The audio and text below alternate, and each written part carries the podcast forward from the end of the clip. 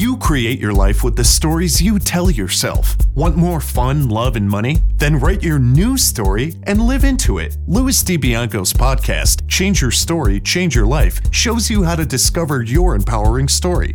You'll meet many successful people who have created magnificent lives, even when the odds were stacked against them. Plus, you'll learn the secrets of great storytelling that can explode your business. And now, here is your host, Louis DiBianco. Isn't it great to feel safe? Society programs you to become safe.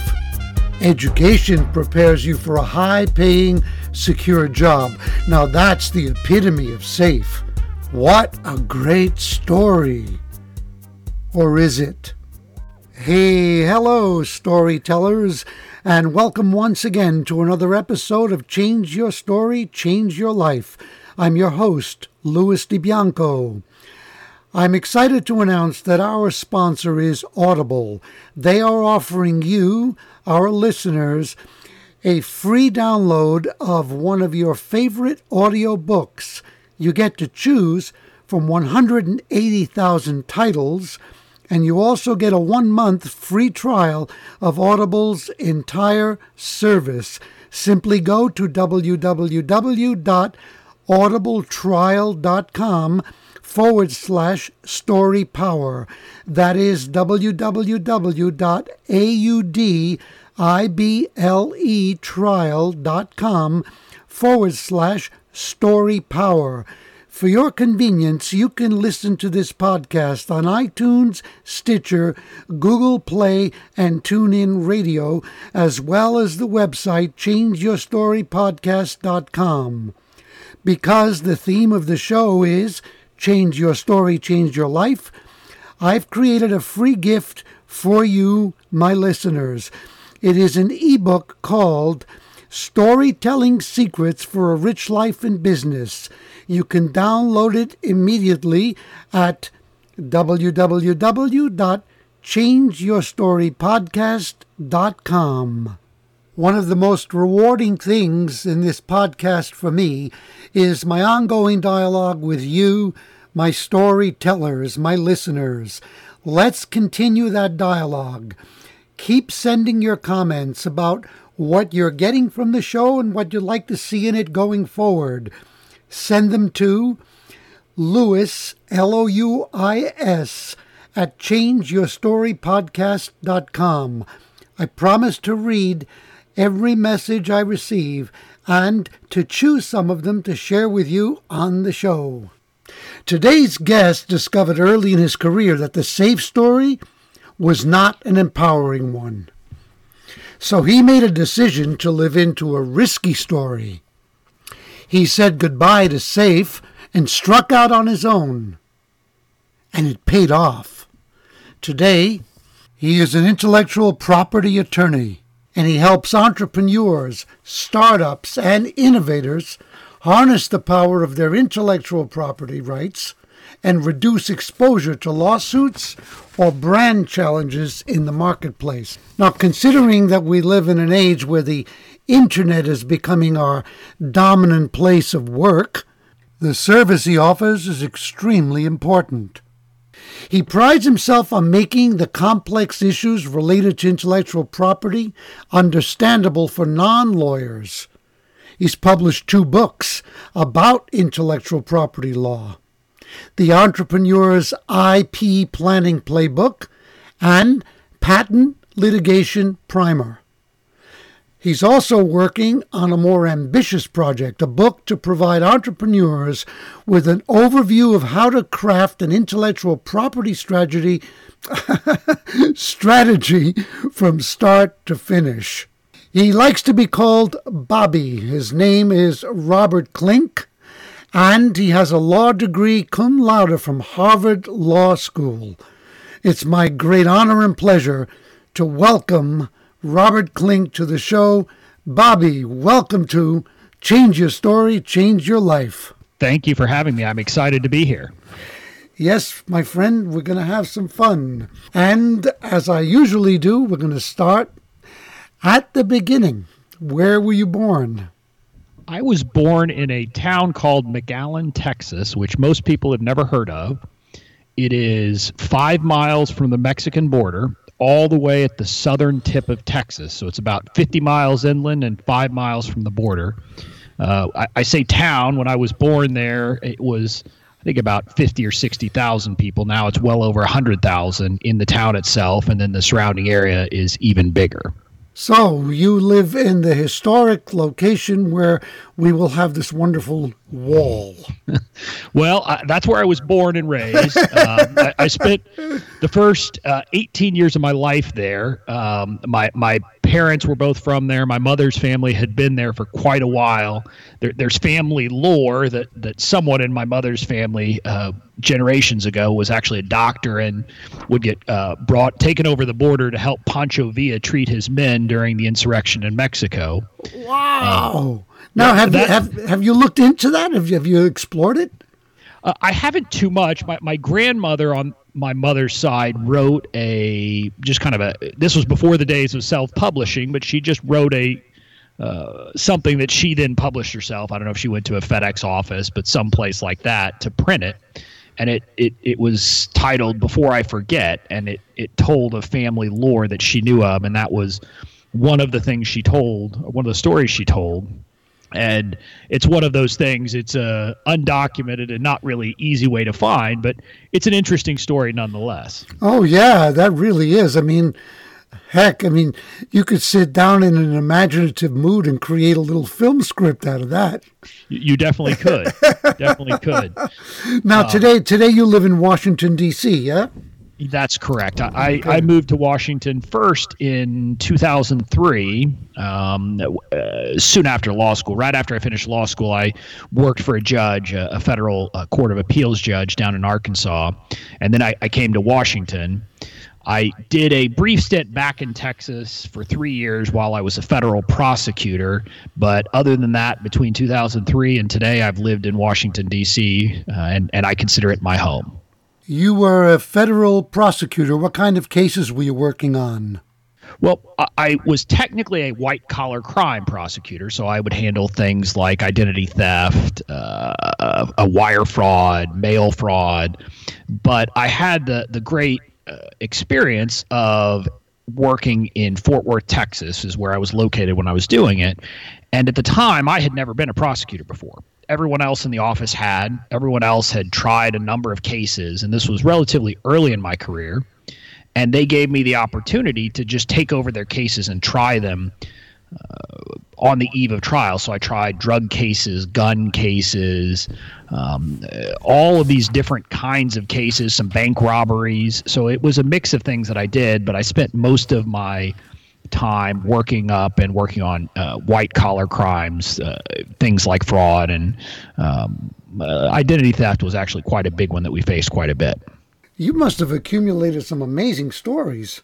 Uh, I did. I, have always told people that my time as a federal prosecutor, even though it will be the shortest period of anything I did as a lawyer, will be the best stories of my life. I had some, uh, one case, it was a, a drug case where an individual was caught trying to fly out of the Dallas Fort Worth airport with something like 10 kilos of cocaine hidden in a couple of different types of containers. One was an Idahoan mashed potatoes containers, and the other was poppycock containers. you can imagine that made for some fun puns during my closing argument to the jury. and did, were you successful in your prosecution there? Yes, I was. Uh, the jury didn't take very long. The the the defendant in that case uh, testified, and his testimony didn't make any sense, and so the jury I think took about 20 minutes to come back with guilty on all counts. I'm just curious, how old was that person? He was, I believe, in his 50s. Uh, it was a series of. Um, uh, it was a series of cases that uh, there was a group of Nigerians who were uh, coming to the United States, buying drugs in the United States, and then exporting them to London, and then I think they would go other places in Europe. And so he was one of those individuals that we caught. Hmm. You know, it's this is fascinating. Uh, of course, um, in my interviews, uh, I love to keep things open and go with the flow. And um, this is a fun thing to pursue for a little bit if you uh, indulge me. Is that okay? Yeah, that's great. You're, you're familiar with the um, the French Connection, right? Because it was made into a big movie. Uh, I am. Now, do you know the backstory to that? In other words, what is the what was the largest, most important place in the world for drug traffic into North America? I, I don't know at the time of the French Connection. I mean, I know now that obviously it's it's all coming up from the southern border, but I'm not sure at the time of the French Connection. Montreal, my friend. Wow, that's that's impressive. It is, and what the thing, see, I live in Canada, and um, this is just a little aside. Maybe I think my my storytellers, my listeners, will be interested in this too. When The Godfather, you know, became a big feature film, it, it put on the map the so-called, well, not the so-called, but the five families, and what people don't know to this day is that there is a sixth family and it's located in Montreal, also in Toronto, and it's more powerful than the other five. And it was run by Vito Rizzuto, who died not too long ago. And it was his family that was basically orchestrating the importation of heroin into North America and then trafficking it into New York and other places in the States. And that was the wow. French the French connection, yeah. Wow. Yeah. Anyway, that's you know we could I could go on about that for the entire hour, and that would that would not serve you very well. So let me ask you, Bobby, did you come from a big family? No, actually, I didn't. I had one older brother, um, and then I had a handful of cousins on each side, but it was actually a relatively small family, but a close family. And who would you say was your biggest influence when you were growing up? that's always a hard question for me to answer because I think there's no question that my family influenced me in subtle ways that I don't realize. My father, for example, owned a chain of retail drugstores. So I got a natural sense of wanting to be my own boss and wanting to run a business, I think, from watching him. Uh, my brother, who's a year and a half older than me, definitely inspired me in many ways. Um, he's actually a struggling musician in Austin, Texas, who lives on probably about twenty four, twenty five thousand dollars a year, but he inspires me every day because he he's been willing to sacrifice so much to go after what he is his clear dream in life, and so few people have that that courage to be willing to give up a comfortable life, give up a safe life to live the life they really want to lead. And so I definitely learned that from him. But when I when I think about the people who've influenced me in my life, I always tend to default to my teachers, my mentors. And so growing up, there really were two of those teachers who had a huge impact on my life. The first was my debate coach in high school. His name was Lou Sarabondo. He was a New Yorker by birth and had lived there for much of his life before ending up in McAllen, Texas. And he was a huge influence on me. Both he was good at what he did. He he coached, he mentored, he did all of those things. But I consider him a huge impact on my life because debate is what led me to public speaking, which led me to be on a mock trial team, which ultimately is what inspired me to become a lawyer. So I wouldn't be the person I am today if I had not been in debate, if I hadn't had that wonderful debate coach who made it such a fun experience to go out and hone my skills at public speaking. So he is a huge influence on my life, even though I can't point to a single thing necessarily that he taught me, but just his overall uh, impact on my life has been uh, very important. I love that story um, for a couple of reasons. I mean, he, obviously opened doors inside of you so that you were able to discover things that you loved and things that you could excel at, which led you to your career. And it's amazing when you were talking, you just reminded me that I had a, a teacher, uh, Robert Girardella, who opened my eyes to the excitement in literature, which led me to drama, which led me to a profession of professional acting. Right. And, and it's funny how our, our, our mentors, our teachers, we sometimes don't put uh, we don't put two and two together. We can't put the puzzle together. But uh, with my debate coach, Mr. Serabano, that has been something I've always known. I've, I've always been thankful for. Uh, I also happen to. I was so happy because I gave him, in a sense, a gift. Uh, he had been toiling at it for many years, and I actually made it to the state tournament and won the state tournament in Texas. And so mm. that was his first and I think his only chance to ever go to the state tournament with one of his um, you know with one of his students and so it was fun to give that uh, gift to him and to see the joy uh, in his eyes when I won was was quite exciting. So mm-hmm. I was always happy about that. It's funny that you mentioned a literature teacher because that was the other person I was going to mention was my uh, my English or my junior year English teacher. And she inspired me in other ways. Uh, she taught advanced placement English, so it was the hardest, the most advanced uh, uh, level where it prepared you to take uh, a test, a test out of college English, and she viewed it as if you were going to be testing out of college English, she was going to hold you to the standard of someone in a college English class, and so she had a reputation for giving a a students C's because mm. she hmm. actually expected the best of you. And that sparked, in a sense, uh, for me, a lifelong love of having mentors, having people I worked with who were actually hard on me, who gave me constructive criticism. And that is something that I think has made me better at everything I do.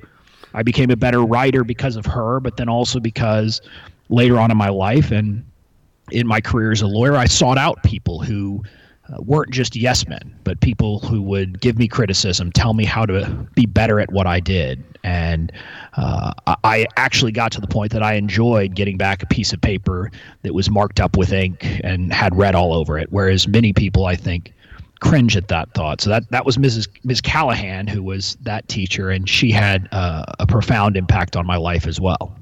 I love it. And what you're describing to me is one of the strong characteristics of a successful entrepreneur who looks for accountability partners. And that's what yeah, that's what you had. You had accountability. That's right. I think that's absolutely right. And it's funny how you know, I, I don't didn't think of it in those terms, but that's absolutely right. That's what she was. She actually held you to a standard and mm. uh, held you account- accountable. Hmm. I love that. That's that's great. Now, when you were a child, before you had these doors opened to you, what did you dream of becoming, if anything? Did you have a childhood dream of being something? Uh, like, you know, I want to be a cowboy or whatever. you know, I, I don't remember any uh, of those types of dreams. I don't ever remember thinking I wanted to be an astronaut or a fireman or, or a police officer, any of the classic things that um, children think about. Uh, I suspect I probably especially at an early age, wanted to be like dad. So I probably thought about being a business owner, although I never seriously thought about being a pharmacist, which was his professional training. Um, but I, I, honestly can't remember much before I started to have a desire and a dream to become a lawyer, which was in my junior year of high school. So that's really the first first thing that I can remember really having a solid belief of what I wanted to do. Now, did you develop that? Uh, I want to get the time uh, frame correct here. Did you develop that desire to become a lawyer after being uh, in the debate class? That's right. So I, I started debate as a sophomore in high school and loved it. And then as a junior in high school, and I can't even remember how this came about, but I joined a mock trial team, which is for people who don't know, mock trial is basically you you put a team together and you are given a fact pattern and witness statements, and you actually then go and uh, put on a trial and you compete against people on the other side. So that I started doing my junior year, and both junior and senior year, we made it to the state semifinals in Texas, and again, I found an immediate joy in doing that. It was the public speaking, but it was the the the task of trying to craft facts to to the best possible way for the story that you were trying to tell that I also enjoyed. So that was the experience that um, really started to build the desire to become a lawyer in me. And then that was even further developed my senior year at my high school. There was a long tradition of competing in, in a contest. It was called the We the People competition. We colloquially colloquially called it the Constitution team because it was uh, a class and then a competition where you had to learn various aspects about the Constitution, and then you would go and we would. I think we had five or six teams within our team who had particular focus and would go and, and do mock congressional testimony about various issues about the Constitution. And so, in that role, I learned quite a bit about the Constitution, more than almost any high school student does, and so that further developed my desire to to be a lawyer and to work with these issues. Hmm. And how did you eventually choose intellectual property law? Well, it's kind of funny. I didn't choose it; it chose me, and okay. that, that that's a a common theme I think among lawyers. Uh, there are some lawyers who clearly have a vision for what they want to do and, and end up in it through uh, looking at it and, and, and directing themselves to it. In my case, it came about after I was a prosecutor. I joined a small firm uh, with, at the time, I was the third lawyer to join the firm. And when I joined, the firm had a couple of very active antitrust lawsuits going and both of the other lawyers, that was their background. They were antitrust lawyers by training. I wasn't. That was not something I'd done, but I expected to learn it. About two weeks after I joined the firm, though, a patent infringement suit that they had filed, it was their first ever foray into any intellectual property issue, came to life. And given everyone's experience and lack of experience, we just decided that it would make sense for me to take the lead role on that case and that set me down the road of uh, finding my joy and my love for intellectual property law. It, started with patent issues, and that's what I first did, and it, it was an interesting case because it effectively was me against a team of 10 or 12 lawyers from one of the biggest law firms in the country. And I spent about eight years, or sorry, not eight years, eight months of my life on that case uh, at a time before I had a, a, a child. And I worked very long hours, but I loved it because it was this uh, just intriguing area of law that had lots of different uh, different challenges and different um, uh, pressure points that was unlike anything I had ever done. And so that's what started me on it. And over time, since then, I have kind of whittled away at everything else and increased my presence with intellectual property law and expanded it out into not just litigation, but also helping with planning, helping with developing strategies and also with helping uh, companies and people handle issues other than patent issues, but including trademarks and copyrights and trade secrets, and putting together an overall strategy for their business. What about uh, stuff like um, online, like with websites and you know people stealing other people's ideas online and stuff like that? Well, and that falls within the subject matter, and and so when you're online, by nature, you have to be careful because you are obviously exposing your business to. Uh, and I say exposing. I mean, you're making your business public, and you're make, taking it out and putting it out for the world to know. So, it's especially important for businesses that do a good bit of their work online to have a strategy in place to protect their intellectual property uh, you can do that obviously with strong trademark protections if you have a great name for uh, a program, for example. There's copyright protection, which would protect you if someone literally went out and stole um, an online course, for example, that you developed and tried to offer it as their own. Again, you always have to make det- determinations and decisions when that happens about whether it's worth taking action. But the the important part is if you have a plan in place hopefully you can minimize it, but also you'll be in the best position to enforce your rights if something does come up. Mm-hmm. No, I know it's a fascinating arena, and it is going to become uh, huge in the next five or ten years, where most of our personal and professional lives will be conducted online. That's agree? right. Yeah. Yeah, I think that's definitely the case. It's yeah. and it's funny. My uh, I, I have these uh, discussions with my father who. Uh, it, it, drives him nuts. He hates to give out any kind of information. He's the type of person who, uh, if a company or business wants his social security number, he says, "I'm not doing business with you." Obviously, except for the exceptions where there's some case where you just have to. But you know, it, and it's such a different world today, even versus five years ago, where nowadays we've just come to expect that we will have all of our information and all of our data stored online, and we will have so much information about ourselves that's uh, out in the world and available for people to find. And that obviously is only going to increase and accelerate over the next 5 10 15 years mm. so people hmm. people need to accept it and and come up with what they're comfortable with within that um, that reality you know, it's funny because uh, I'm thinking now about myself. I'm, I, I, I guess I'm in a way optimistically naive because I don't worry about that at all. Like I've never have. I I quickly took to buying stuff online and and now knock wood, nothing's happened, you know. But uh, I I just don't worry about it. Now, for you, what challenges did you face when you first started practicing law? Well, so I faced different challenges at different points in my career. When I very first started practicing, my challenges, I think, largely came down to a bit of my entrepreneurial spirit being there that I'd inherited from my father and not being tapped. So I when I first started practicing, I worked at bigger firms representing huge clients on huge matters.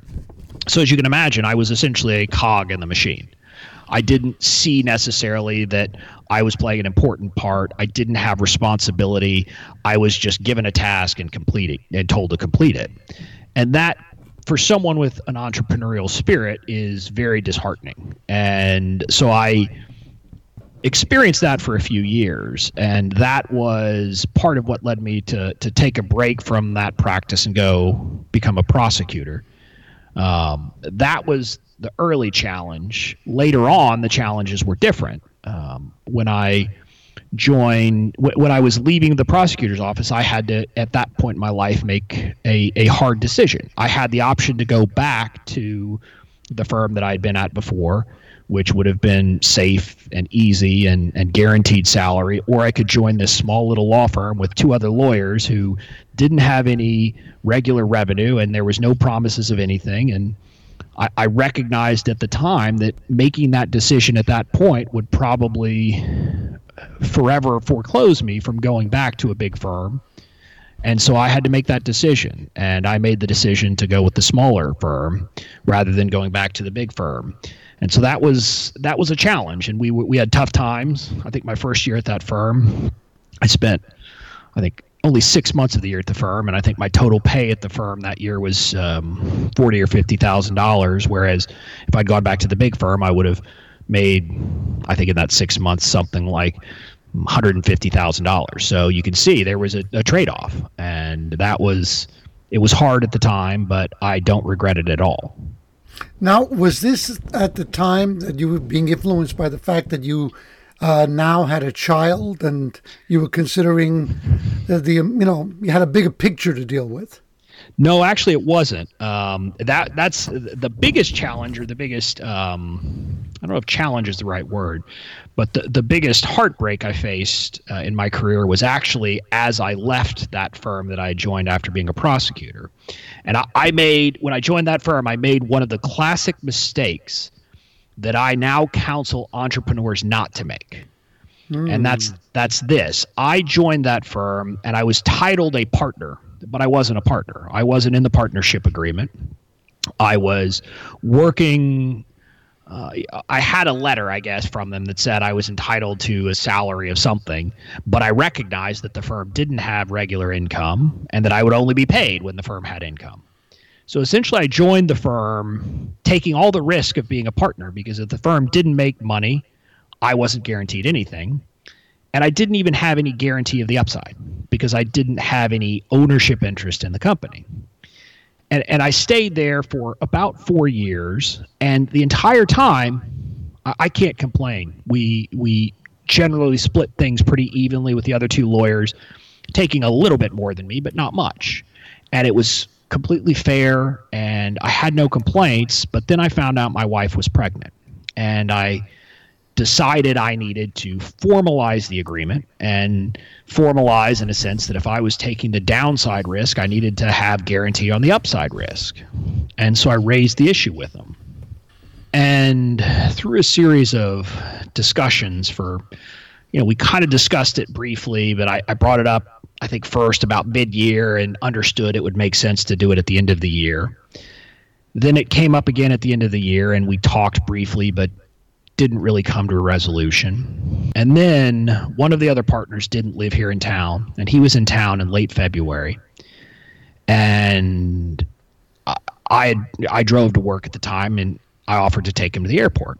So as we were walking from our office to my car, he brought the issue up. And uh, he basically said that he and the other partner had talked and he made a proposal. Sitting here today, I don't even remember what that proposal was. I just remember that my floor or my, my jaw hit the ground of feeling that it was, I don't want to say fundamentally unfair, but just was not what I was expecting. It was considerably less, um, a much smaller percentage than I thought we had been talking about. And, you know, we, we talked on the way to the airport. He could obviously tell I wasn't happy, um, but I dropped him off.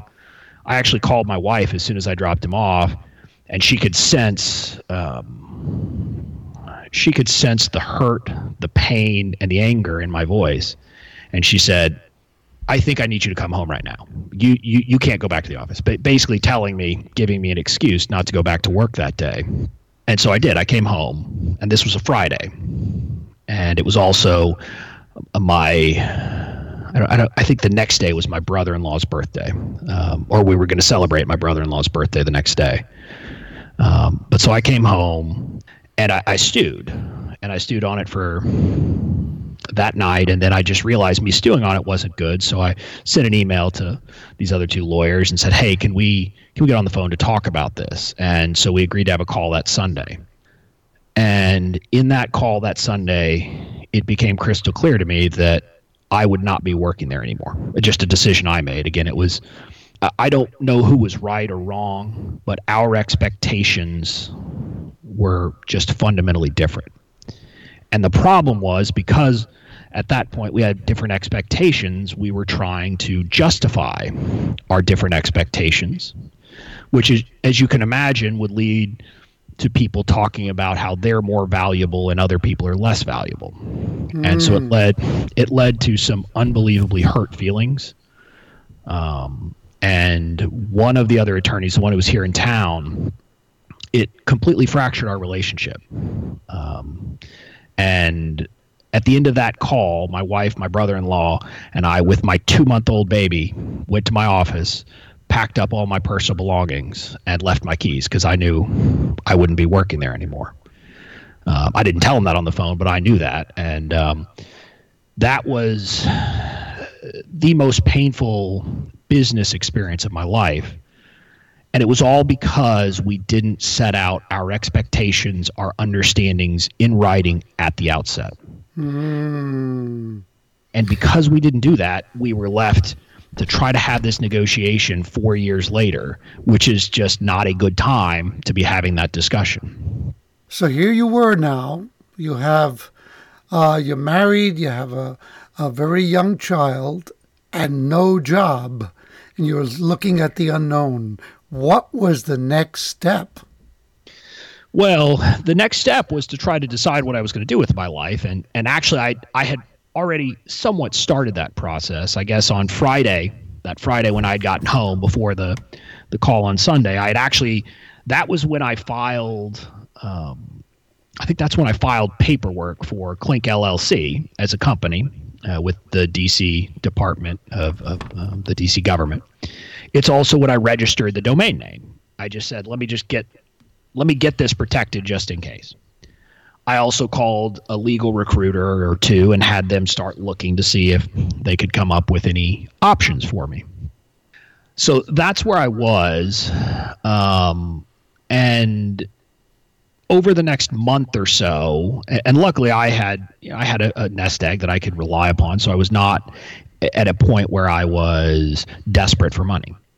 But over the next month or so, I decided that I was going to strike out on my own and start my own firm. And that was a hugely risky proposition. And I faced a choice, interestingly enough, between going that route or going back to the firm I'd been at before I was a prosecutor. They actually offered to have me back as what was called of counsel, uh, which would have given me a guaranteed salary of, of, I think it was a quarter of a million dollars a year, but it wouldn't have given me any option to really build my practice or build my career because I would be in a position where they would be expecting me to to bill something like 2000 or 2200 or 2400 hours a year. And you just can't really do much business development on your own if you do that.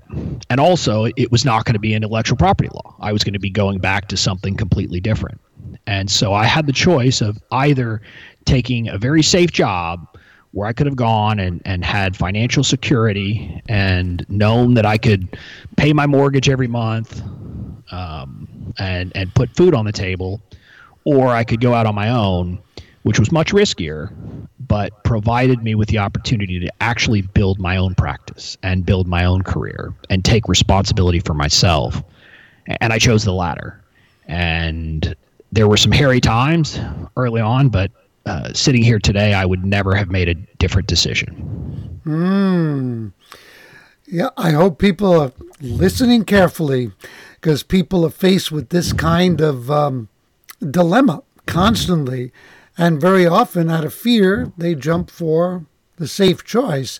So, could you give us a, a kind of Reader's Digest summary of the steps that took you from ground floor, not knowing what you were going to build, or to different landmarks that you reached as you became more successful? Yeah, I, am happy to. So, I luckily I had a, a, a client come in pretty early. It was a friend of a friend who had a. It was not an intellectual property dispute. He had a dispute. He was a um, minority shareholder of a, a startup company that he had been working at and uh, was terminated and then the company took some actions to uh, effectively take some actions that gave my client the right to demand that they buy his shares. And so it was a, a, a fight over the value of those shares. So i had that case come in um, which was good because it gave me work. It gave me something pretty quickly.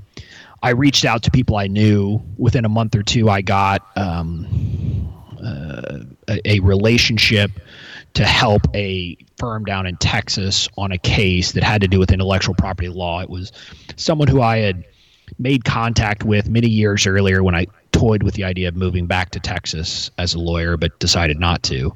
Um, and it just so happened that as I was transitioning into my own firm, and a couple of months later, his firm was starting to work on a, a, a, malpractice case that involved a patent dispute. And they were not lawyers that had ever handled a patent matter. So they needed someone with that expertise. So they brought me in um, and gave me um, kind of a guaranteed monthly payment uh, to work with them on that case. And so within a matter of about three or four months, I had gotten to the point where I was already bringing in about half of what I would have brought in uh, in my salary at, at the safe firm. Of course, I had overhead. I had an office, as you can imagine. I had a two month old baby. I was needed a space to actually do my work, so I went out and rented an office. I had to buy insurance. I had all these other costs mounting, but it gave me some confidence that I was already on the right track. In that early phase, I made, I think, another one of the mistakes that many entrepreneurs make. I, I tried to be everything for everybody. I, I didn't try. I didn't admit that I was an intellectual property lawyer. I guess is the way to put it. Uh, I tried to market myself as uh, doing intellectual property law, but also handling commercial disputes and doing appellate work and doing writing and, and doing all of these different things. I guess the idea being simply to try and cast my net as widely as possible to try to uh, you know, not miss a potential opportunity. So I did that for a while, and then I started working with a business coach, and working with that business coach. And she was actually, she works uh, with lawyers. She's a former lawyer who helps uh, lawyers develop their um, their their practice development, I guess. And I worked with her, and one of the first things she said is, she said, "Well, what kind of lawyer are you?" and so in that work, I discovered, you know, the the critical understanding that I think most entrepreneurs now understand is you need to be a specialist. You need to be known for something. And although it's scary to make that decision because you you you think you might be turning down other work, at the end of the day that's the only way to go. So I I bit the bullet and started saying I am an intellectual property lawyer, period. And she was also though the, the person who really helped me to hone who I wanted to represent she she wanted me to come up with the idea of an industry, and she was thinking something like the software industry or the uh, Internet of Things industry or that type of industry is what she had in mind to really focus my marketing and efforts on. And as I was thinking about that, I came to the conclusion that the industry I wanted to work with was entrepreneurs. And I wanted to do that because entrepreneurs are the most exciting people in the world often. They're also the people who are doing just wonderfully entertaining things.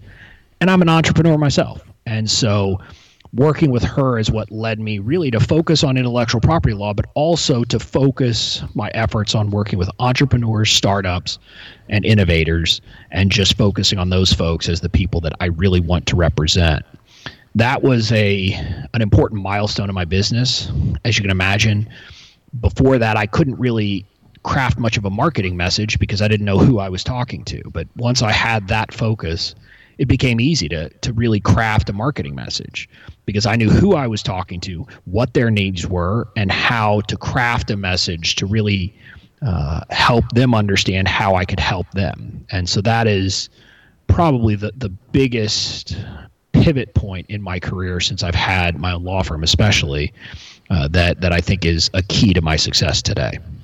I love it, and you know, for anyone listening, um, many of the storytellers who tune into this show are entrepreneurs, and um, the amazing thing here is that the lesson go- transcends anything about law. It's a lesson about becoming clear about who you are, who you're going to serve, and having the courage to niche down instead of trying to be, as Bobby said, to be uh, every man to everybody. Correct? That's right. And, it's, yeah. it, it's so funny because I was so scared to do it, but as soon as I did it, uh, it, it, paid off in spades, and I was able to to see so much clearer what I wanted. And and you know, I think most entrepreneurs will have heard um, with the concept of start with the start with your why. And I think that was my moment of understanding what my why was, and that was. Um, I, I think you're right. That does transcend law. That transcends just about everything. If you are trying to offer a service or a product to people, you need to know who the people are and why you're doing it. Yeah, as a matter of fact, in the podcast game, uh, are you familiar with uh, John Lee Dumas? Uh, I am. Uh, he was one of my early forays into uh, the entrepreneurial world. Was listening to his podcast. Yeah, he's great, and uh, you know, I think you know that with him, he has defined his audience. He actually has an avatar uh, he's given that, that one individual a name. He knows how that avatar dresses, uh, what that person likes to eat, what you know their books they like to read. He's speaking that specifically uh, when he's talking to his audience, and and that has allowed him to become a multimillionaire through uh, his entrepreneurial efforts. It's it's quite wonderful. Yeah, I love it it's amazing because if you think about it, he has that very specific, and I think he's a good lesson to people because that he is that specific in his message and understanding and his targeting. But at the same time, he's not limited to that because I'm not his ideal avatar. No. But I am an avid listener. I subscribe. I, I, purchased his Freedom Journal. So I am, you know, someone who's converted because I'm related to that avatar, but I'm not the actual avatar. So mm. it, it, it's a lesson that you don't necessarily lose what you think you're giving up when you actually kind of burrow down and, and make yourself a specialist with one particular area. Yeah, I love the I love what you just said. You you said it beautifully because it's true that again, the biggest obstacle is always fear. If you don't face it and step into it and through it, you're going to be stuck. But once you go through it, eh, the things you learn are counterintuitive. Let me see now. I was narrowing my market, but as a result, I became so successful that it began to create a a ripple effect and I attracted other people who were not originally part of that market. Yep. That's that's fabulous. So let's jump to you've written two books. What motivated you to write them, and tell us a bit about them? Well, so so the first book that I wrote was Patent Litigation Primer, and it, it started as something less ambitious than it ended up being at first I intended to write a mini book, which is just a small, it's a little format you can do, and it would almost be like a pamphlet that I could provide to clients or prospective clients. It was going to be a marketing um, message, as something I could use in my marketing. And as I wrote, I just continued to write and I continued to write. And then I ended up with a 200 page book. um, that, again, the goal was to provide information about how a, a, a lawsuit about patent infringement goes in a way that could be understandable for non-lawyers for, for business owners for inventors because i often found in my practice that people had misconceptions or they had just enough information to be dangerous to themselves so my goal was to write a book that could provide information for those people so that they could understand the process and try to get rid of the, the complexity. And let me tell you, patent litigation is a very complex world, and the book is not light reading. It's not something you're going to pick up and um, you know breeze through because just the nature of the issue, you have to think some. But that was the goal of that book. Um, then the second book is a much shorter piece. It's the Entrepreneur's IP Planning Playbook. And this was my attempt to provide a very short, concise book that entrepreneurs could use to understand what they need to be thinking about, how they need to be developing a strategy, and just to think about the issues, kind of to flag issues they need to think about. And it's about 75 pages in the printed uh, form. It, it basically walks an entrepreneur through the process of creating what I call an IP plan, or it's a strategy for your intellectual property. And there kind of a, a handful of parts to it. Uh, part of it is identifying who within your business, if you're more than a solopreneur, is going to be involved in the process. Then it's developing strategies to make sure you're actually protecting your property. And then there's a section about uh, developing strategies to minimize the risk that you're actually stepping on rights held by anyone else and, and might get sued as a result. So that's the purpose of the book. It's uh, intended for entrepreneurs, for startups, for folks of that ilk to understand what they don't know and what they need to be thinking about with respect to intellectual property. And are these books available on Amazon? They are. Uh, they're both available on Amazon, but also uh, I offer them for free on my website for anyone who, you know, as you can imagine, will give me their email address. They can download one or both books for free uh, at my website, which is just Klinck, and that's K L I N C K L L C dot com. Wow, that's a great, great offer, guys. Um, any of you who are uh, even just dabbling with business online need to take a look at that and what a generous offer you've just been given. Um, free. The, everybody loves free. I love free, so I assume everyone else does too. Yeah, I do too. now, what are the biggest traps for entrepreneurs to avoid when they enter this online business world?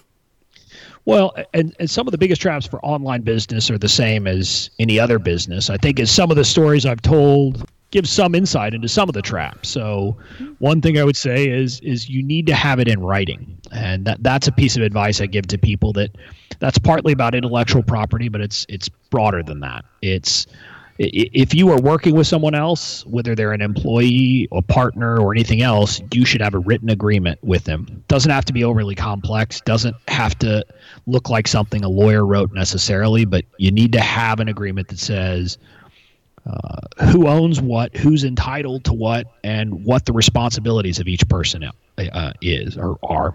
Mm-hmm so that's one. Um, you know, another uh, mistake in the intellectual property sphere that I see quite often is again, it's within the habit and writing uh, sphere. Too many people have employees or independent contractors that they don't have written agreements with, which can really wreak havoc in your intellectual property. And let me give you an example of that. I had a client at one point who had purchased a patent from a company. And it turned out that the company did not have a written assignment, which is basically a written transfer of rights from the inventors, who were the employees of the company. And they had left that earlier company, I don't know, let's say 10 years earlier. So we were in this situation where we had to try to track down these five inventors who were listed on this patent, find them, and convince them 10 years after the fact to to sign a written document giving up their rights in the patent. And so you can imagine that's a hard task. So mm. having an agreement with your employees where they're giving their rights to uh, any intellectual property they create for you is is important. But also having confidentiality agreements with employees so that they can't use any confidential information they learn from your business in the course of you know working for someone else either if it's an independent contractor while they're working for you or uh, after they stop working for you. So those are some of the common legal mistakes you see. Um, in the online world, you've obviously seen some social media mistakes. Uh, yesterday, even, I think we saw one from McDonald's where the McDonald's Twitter account, uh, someone with access to it, uh, posted a, a, a tweet that was, and I don't even remember exactly the substance, but was very critical of President Trump. And McDonald's obviously had to take that down relatively quickly.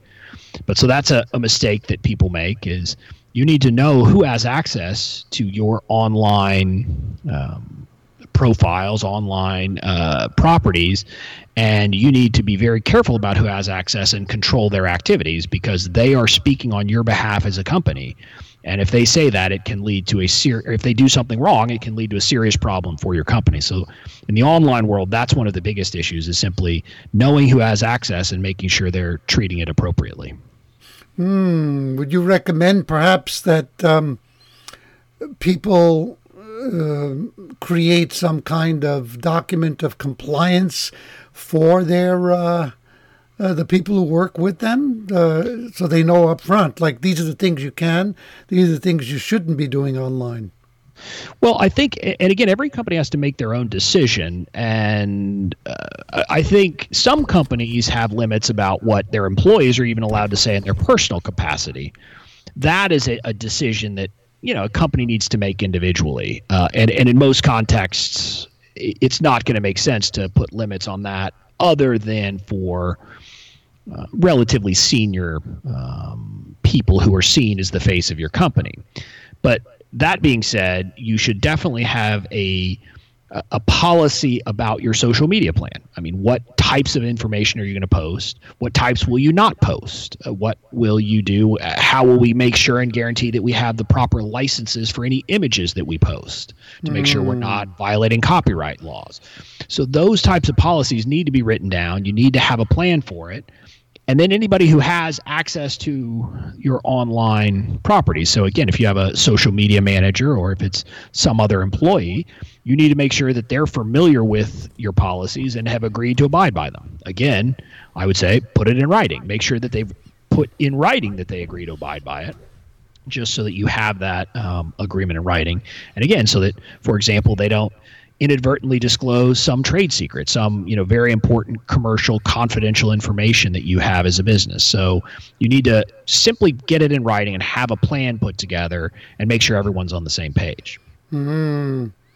That's excellent, excellent advice. Now, what gets you personally fired up and excited?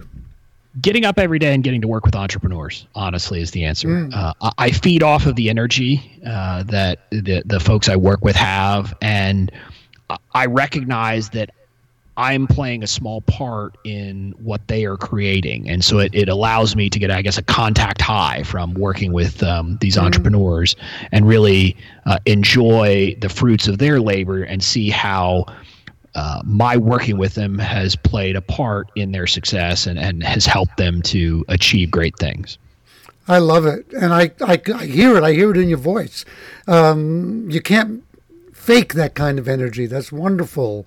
Now, is there anything that gets you particularly angry? And I'm not talking about, you know, pet peeves, uh, you know, uh, personal stuff, but in the world, and, there's a lot of injustice. Is there any particular thing that just gets you, you know, your blood levels up?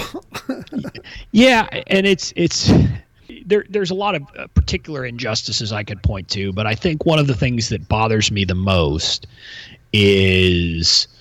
Um, and everybody does it but it's it's intellectual dishonesty it's if we don't like the result we'll just make up facts that make it easier to argue against the result rather than trying to have a nuanced discussion. I can have a nuanced discussion with people that i disagree with politically and, and have a great time so long as everyone is willing to admit you know various facts including the ones that hurt my position and hurt their position but argue around them um, I get very annoyed with with people who simply, rather than making a nuanced argument about why, even in spite of this fact, you should agree with me about X, Y, and Z, they simply pretend that that fact doesn't exist in the world, and that, that's one of the things that gets me. And I, I think in you know, over the last, I don't know, um, probably decade, I've seen that uh, become more and more prominent as, as people are starting to disagree about basic facts of the world, which uh, I, drives me nuts because mm-hmm. I, I feel like there are certain basic facts that we should all be able to agree to, and, and I'm seeing it less and less being the case. hmm I like that. And again, you know, I think what you just said jumps out of the realm of, um, let's say, the, the social, political, or business realm, but it, that, that even applies in our personal lives. Right. Right. When you when you're talking to people, yeah, that's great. That's wonderful. Do you have any favorite books, books that have inspired you and you like to reread or recommend to people? Well, so so there are two that I think of, and they're both business books. One of, or and I say that they're not really business books. One of them is Living Forward, uh, by Michael Hyatt and Daniel Harkavy, which is about um, uh, life planning and creating a plan for your life and I, I, was actually turned on to this um, I, the book I think from John Lee Dumas's um, podcast the first place I heard it but then I then heard them being interviewed various other places. But the concept is that we, we should understand and have a plan for where we want our life to go not just our business not just uh, certain aspects but we should really think broadly and take the time to actually create a, a a, a plan. And I think an important part of that is that it will help you understand, for most of us, at least most of us with families, our most important goal in life is not about business. It's not about business success. Business success should be something that is serving the other goals of our lives, and you know that will often be our family, um, our our spirituality, and other things of that nature. And so, going through the process of creating an, a life plan is um, incredibly helpful in helping you focus on what you view as the most important parts of your life. So that that was one book that was truly inspirational for me. Uh, another one, I guess, is a, a business book. I guess it's "Procrastinate on Purpose" by Rory Vaden. Which I love that. What to procrastinate on purpose? Yeah, it's just called "Procrastinate on Purpose," and okay. He, he calls it. He gives you the five permissions to you know procrastinate the right way. And you know, the essential point of it is that there are some things that you should simply decide I'm just not going to do them because they don't need to be done. So that's one of the permissions. Another is to spend time and money to automate things that should be automated. Uh, a third permission is to accept the imperfect and to delegate. And I, it took me a while to learn this. For for a long time, I tried to write every blog post myself from scratch, and, and that just took too much time. So I delegated the task of, of a first draft after I gave direction, and then I edit. And that, in and of itself, has been something that saves me unbelievable amounts of time and allows me to actually do more marketing than I would otherwise be doing. Um, then there is uh, the, the the fourth permission is the permission to accept that it's incomplete and just to procrastinate when it doesn't need to be done right now. And then the final permission is to concentrate. And that means to ignore all else when you are focused on one thing. And mm-hmm. so I think that's an important permission. So, for example, while I'm talking to you, I, I don't have I have my, my phone on airplane mode. I don't have anything else open. I'm focused 100% on talking with you because this is my most important task right now. I love it. And the author is Rory Vaden, V A D E N. Oh, I love it. I love that. And uh, storytellers, don't forget that you can get uh, probably one of these books, if it's uh, whatever your choice is, on Audible as a, an audio download for free by just going to www.audibletrial.com forward slash story power. How about a favorite quote of yours? That, that's an easy one. Don't let the perfect be the enemy of the good. Oh, now who did you hear that from? you know, I don't know who I first heard it from. I've heard it many times, and, and I've heard the message many times. Um, but too often, and, and, I find myself even even running afoul of it. Um, I, I, recently uh, completely reworked my website, and I waited way too long because I was trying to perfect certain things. Even though what I had was ready to go was much better than the existing website, I waited and waited because I was trying to make it perfect. And so I, I, try to live by that, although I have to admit I'm not always good at it.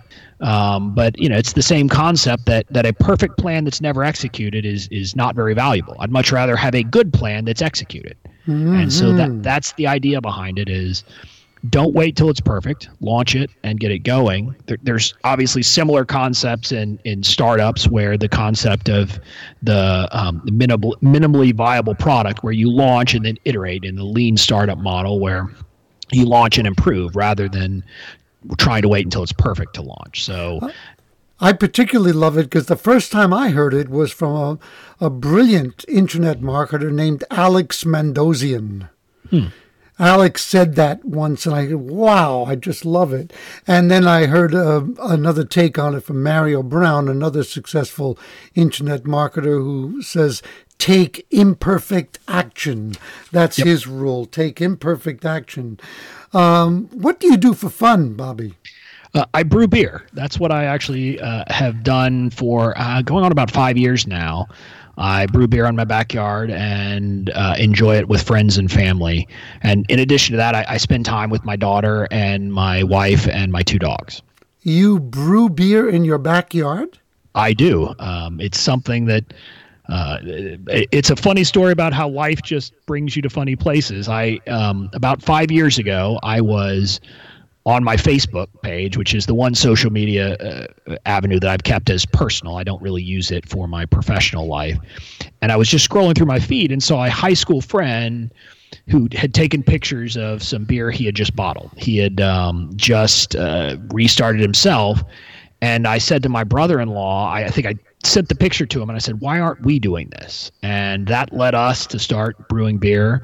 Um, and it, it's led to the idea that I'm, I'm hoping that one day maybe I'll be able to launch a, a brewing business on the side because I love it. I, I enjoy the, the creative aspects of it. Uh, it's much more creative, a, a creative outlet for me that's very different from my day job where I'm able to uh, really craft uh, the recipes and craft the beer to taste exactly how I want it to taste. That's fantastic.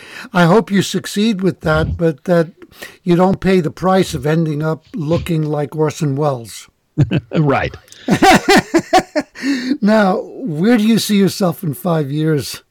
You know, in five years, I would like to be uh, doing much of what I'm doing now, which is running a successful law firm where I, I work with entrepreneurs and, and startups and folks on a, a variety of intellectual property issues.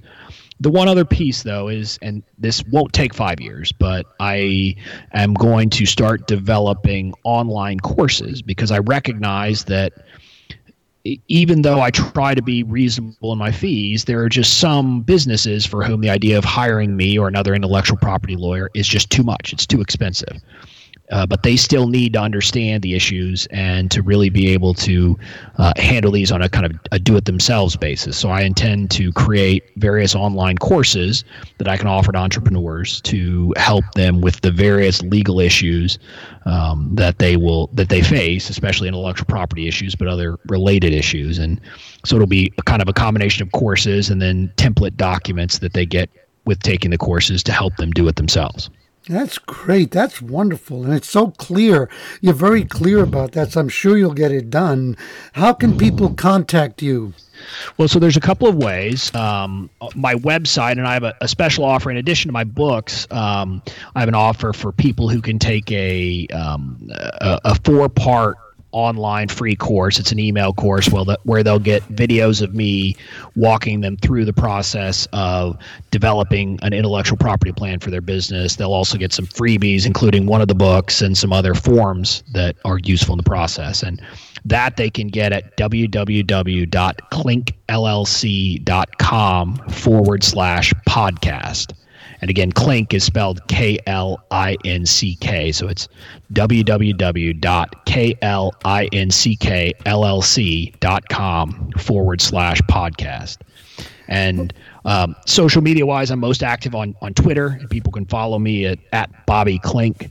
I tweet information, sometimes legal related, sometimes just uh, tips and information about startups and entrepreneurship and various other issues that are relevant to folks who um, are interested in those issues.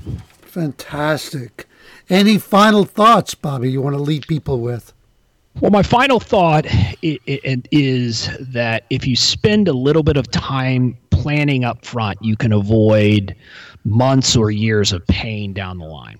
And so it's hard to put the time in to create a plan at the outset because we're all all busy but it is well worth your time. Um, and this applies to intellectual property, but it applies to everything in your life. Um, as you get for me having a life plan and all these things, I believe in in creating plans because it, it really helps you focus on what you want and avoid pain and frustration later. later. So invest the time to create a plan now. Hmm. I can't thank you enough, my friend. You've offered tremendous value. You're a lucid, articulate, passionate guest on this show, and you're a wonderful storyteller. Thank you so much. Well, thank you for having me. It was it was a pleasure to be here. You've given us a gift, Bobby. Storytellers, thank you once again for spending time with us today by tuning in live. And I'm sure that you realize that Bobby Robert Klinck gave you in a little over one hour an entire course on entrepreneurial success. What golden nuggets! Remember that this richness is not only for you. Definitely, definitely pay it forward. Share this with people. Let them know about this podcast. Tell them that they can hear it on iTunes, Stitcher, Google Play, TuneIn Radio, and at the website changeyourstorypodcast.com. And in addition to hearing it there, they will also get a free gift, a book, a transformational short ebook called Storytelling Secrets for a Rich Life and Business, guaranteed to change the way you communicate to get people in your personal life and in your business life to pay more attention to you and give you the things that you want. You heard about some wonderful, inspiring, and success building books today in this podcast. Remember that you can download an audio book of your choice from more than 180,000 titles for free at www.audibletrial.com forward slash story power. Remember to continue your dialogue with us and let me know what you're getting from this show, what you like most, what you'd like to see going forward. And I will listen to all of your comments. Well, not listen to them, but I'll read them and I will choose some to share with others on the show. Today's show was all about making the choice between playing it safe or striking out in the direction of your dreams to create a more exciting and fulfilling life. During the next week, think about where you might be playing safe, where you don't want to play safe anymore. And know that you can make that change. Begin by asking, How can I change my story and change my life? Tune in to the next episode of Louis DiBianco's podcast. Become unstoppable as you learn to change your story, change your life.